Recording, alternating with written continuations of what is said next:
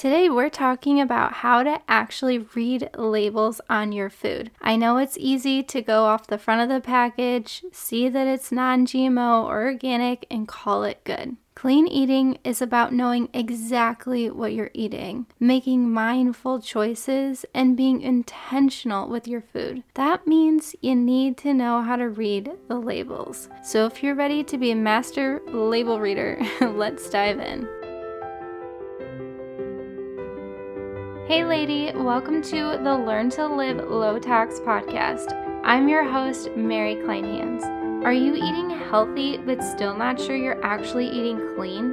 Do you want to switch out products you know are probably toxic but you don't know where to start?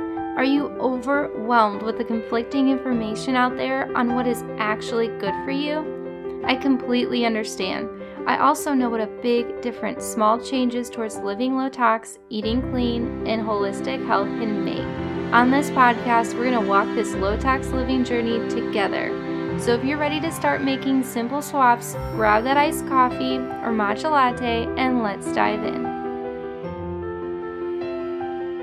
Thank you so much for joining me for another episode of Learn to Live Low Tox. I am so excited you're here and we're on this low tox journey together. If this is your first time listening or you've been here from the start, I would greatly appreciate it if you could take two minutes and leave me a review. It means so much to me and I read all of them. It also helps people like you find this podcast. Not to mention, it helps me know that this podcast is helping you and what you'd like me to talk about. So go on to Apple Podcasts right now, scroll all the way to the bottom, hit the leave a review button, and give me a rating. Thank you so much. All right, so let's get into this. I believe I've touched on this in a previous episode, but learning to read labels and pay attention to what I'm actually eating has made a huge impact on my life. I used to be bloated a lot. I'd often get flushed cheeks after eating a meal or get nauseous for no apparent reason.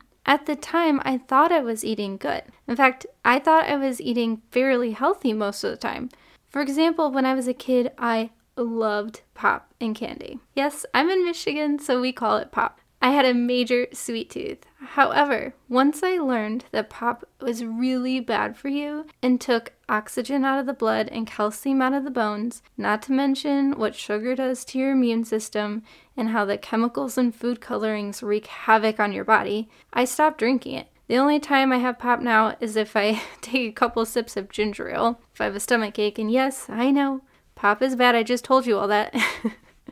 and apparently, drinking ginger ale when you have an upset stomach is like a Michigan thing or a Midwestern thing. I don't know. But I'm convinced it helps. I don't know. I think it does. But don't worry. I'm looking for clean alternatives to drinking ginger ale, and I'll let you know when I find a good one. So, the point is, by the time I was in high school, I had made some major changes like removing pop and limiting sweets from what I was eating. And I had always loved vegetables and fruits growing up. So I thought I was good, you know, I was eating fairly healthy. Even though I was eating quote unquote healthy, I was still having the issues of not feeling great after I'd eat. Like I already mentioned, bloating, flushed cheeks, upset stomach, fatigue. You get the gist. I also noticed that my mom was dealing with similar symptoms when we eat together. Now, don't get me wrong, I still occasionally deal with these, and I am working on my gut health, which we'll get into in another episode. But making these changes in our diet has definitely made a huge impact, and these symptoms happen much less often. And usually, when they do, it's because I haven't been eating perfectly clean. As I've mentioned in a previous episode, 2021 was an extremely hard year for my mom and I. We started out the year with my mom getting a severe case of debilitating shingles. I went into more detail on that in a previous episode. But then we ended the year with COVID, and my mom got it pretty bad, mainly because her body had already been through so much with the shingles that by the time she got COVID, she was already pretty worn out. Not to mention that COVID flared up her shingles all over again. It's safe to say it was not a good year. However, the one good thing that came from all of that was the fact I became even more diligent in learning how to eat clean, learning how to read labels, and studying ingredients. I also learned a lot about environmental toxins within our home, toxic products we were unknowingly using, along with holistic health remedies that helped us recover a lot faster. This is why I am so passionate about eating clean and living a low toxin holistic life. It's also why I'm passionate about sharing what I've learned and I'm still learning with you today. I want you to live your best life. I want you to feel good and not get sick all the time. And I truly believe that what you eat has a huge and lasting impact on your overall health. When you eat, you're either fueling disease or you're fueling healing. I would much rather pay attention to what I eat now than end up in the doctor's office down the road with chronic illness. Okay, so now that you're getting an idea of why it's important to read the labels, let's talk about what you actually need to know. The first thing you need to know is don't be fooled by buzzwords on the packaging. In order to read food packaging and labels correctly, we cannot be distracted or fooled by the buzzwords on the front of the packaging. Marketers know how to make the food seem like it's a healthy option. They know most people are trying to eat somewhat healthy and will see gluten free, organic, non GMO, and probably look no further. Or they can be really devious and label something as heart healthy when it actually has toxic ingredients that are far from heart healthy. For example, they often market canola oil as a heart healthy oil. I've even seen commercials that state it is healthier for you than olive oil. All of that is a lie. You do not want to be deceived. Other major buzzwords to look out for include low sodium, fat free, sugar free, low carbs, low calorie, 100 calories, whole grain, real cheese, real milk, the list goes on. The best way to make sure you're not being fooled by great marketers who know what buzzwords can get you hooked, or let's face it, pretty packaging, is to actually flip the package over and read the real label. Not even the story that is sometimes on the back of the box telling you how this product came to be. Yes, that story can be helpful in determining if it's a small business or a product of a big corporation, but that doesn't give you the pertinent information you need to know on if it has clean ingredients. Side note, if it does have a family story of how they realized there wasn't a healthy option on the market and they decided to make their own or some such thing, it is a good indication it's a better company and could have better ingredients. I know a few brands that I love do this, However, it's not the most important information you're looking for. What you're looking for, because you're smart and you learned how to read labels, is the actual ingredient list. Which brings me to my second point actually read the entire ingredient list. In order to read food packaging and labels correctly, you must, and I repeat, must read the entire list of ingredients. Don't just skim them unless you really know what you're looking for, but read the whole thing, even the ones in parentheses. Reading each ingredient is so important because they like to sneak in ingredients that you wouldn't think is in your food. For example, you go to pick up that almond milk and see that it says organic or non GMO, and you think, I'm good to go.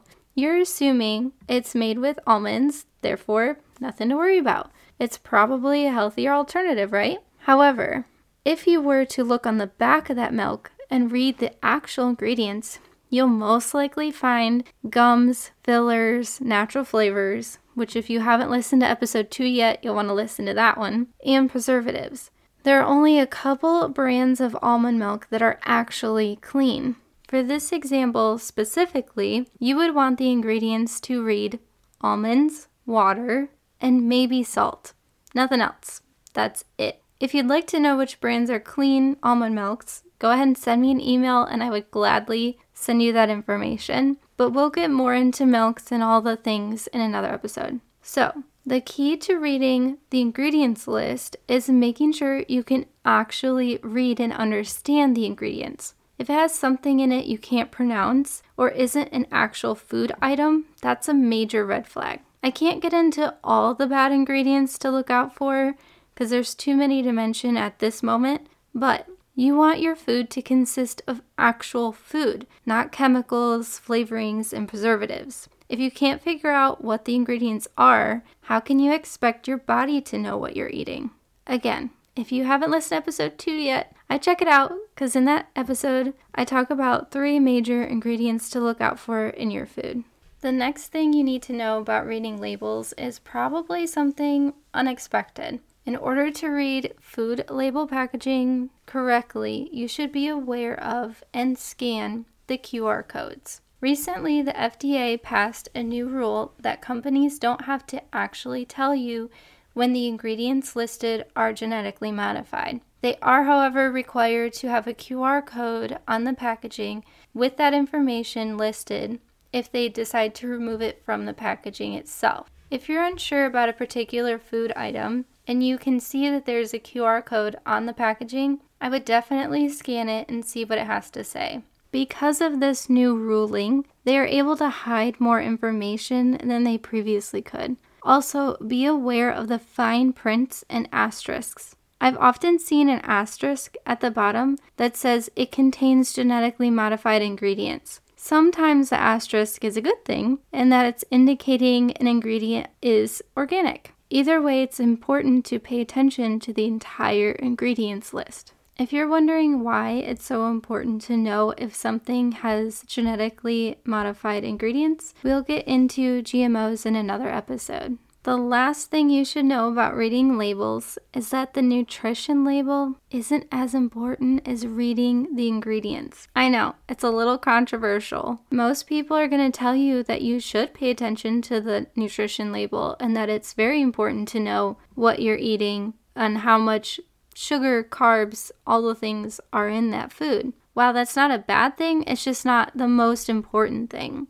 Even if a food label says that it's high in certain vitamins, but it has bad ingredients, those ingredients cancel out the nutritional value in the long run. Not to mention, there are times when those vitamins listed are synthetic and have been added into the food after the fact. It wasn't actually from the natural food source. You're probably saying, okay, Mary, what about sugar content or carbs and calories? Paying attention to how much sugar is in a product is a good thing. It can be an indication if that food is a good choice or not.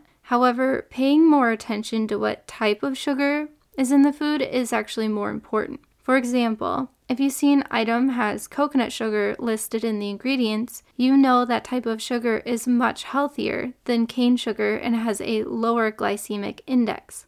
Same thing goes for if it has, say, zero sugar. Just because it says sugar free does not mean that it's the best choice. Most of the time, the sugar alternatives, such as aspartame, Splenda, or Sweet and Low, just to name a couple, are much worse than sugar itself which proves that paying sole attention or prioritizing the nutritional label over the ingredients doesn't give you the information you really need to make an informed decision. I'm not saying to ignore the nutritional label completely, especially if you are trying to do macros or a specific type of diet. I'm just saying don't rely on that solely and to look at that kind of after the fact. Pay first attention and most important attention to the ingredient list itself. Then you can look at the nutrition label and see if it meets the criteria of what you're looking for. All right, to recap what you need to know in order to read food labels and packaging correctly. Number one, don't be fooled by marketing buzzwords or pretty packaging. Two, read every ingredient listed on the label. Three, scan the QR code and read the fine print. And four, nutritional label is secondary to the ingredients list. Friend, I hope you found this episode helpful. I pray you feel empowered to start reading those labels and eating clean. I truly believe this is one of the most important steps to take to living a low tox life. Remember, you're not in this low tox journey alone. I'll see you back here next Thursday for another episode of Learn to Live Low Tox. Hey, friend, thank you so much for joining me for today's episode. I hope you learned something you can implement to take one step closer to living low tox. If you did, I would greatly appreciate it if you would leave this podcast a rating and review. By doing so, you are helping other women like you find this podcast. Meet you back here for another episode soon. Until then, remember, one step at a time is all it takes.